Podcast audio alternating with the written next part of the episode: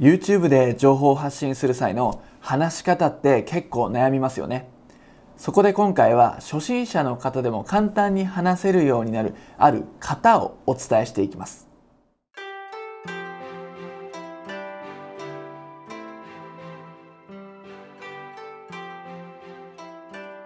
YouTube で情報を発信するっていうのはかなり有効な手法ですよね。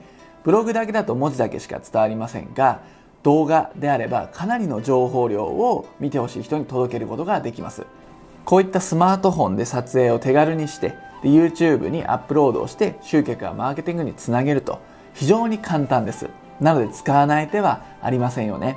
すごく便利な YouTube なんですが1点問題があるんですね。それは何かというとどうやって話したらいいんだと。いざカメラを向けられると何話したらいいか分かんない。友達とか知り合いの間であれば簡単に話せるんだけどもいざ撮影となると口が止まっちゃう。ってことよくあると思います。ですがそんな悩みもある型に沿って話すことを決めていればどんな時でも簡単に情報発信ができるようになります。でその型っていうのがプレップという型です。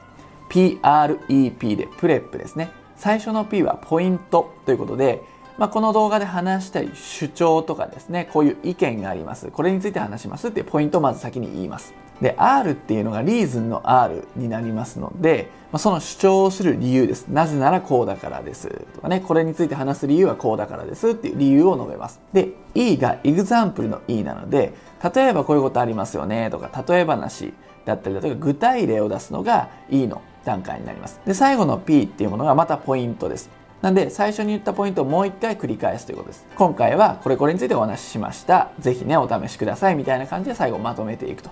これがプレップの型になります。これをもうこの型で話すというふうに先に決めてしまえば YouTube も怖くありませんのでぜひ次動画を撮るときにこのプレップ試してみてください。ということで今回の内容は以上になるんですがせっかくなんでこのプレップというね型を使って僕もね話してみたいと思います。で何を話すかっていうと日頃ね僕らオンラインスクールとかセミナーの方でネット集客は実践が大切ですよっていうメッセージをまあ大きく捉えるとそういうことを言ってるわけなんですけれども、まあ、それをちょっと話してみたいと思います。はいではいきますよ。よし。こんにちはこの部屋の小島です。今回はネット集客成功のポイントについてお伝えします。ズバリ結論から言うと成功のポイントっていうのは実践をすることですでなんでこういうことを言うかっていうと日頃僕らスモールビジネスの方と接していてノウハウはわかるんだけどやり方がわからない方たくさんいます。なので途中で止まっちゃったり挫折しちゃったり頓挫しちゃったりするわけですよね。なのでノウハウよりも実践をすることがはるかに大切なんです。例えば水泳とかありますけれども水泳の泳ぎ方を学びたいって言っても教本ばっか読んでても上達しませんよね。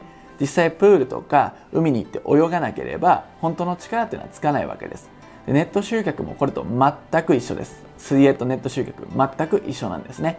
なので、まあ、今回を機にネット集客ノウハウよりも実践に重きを置くように心がけてみてください。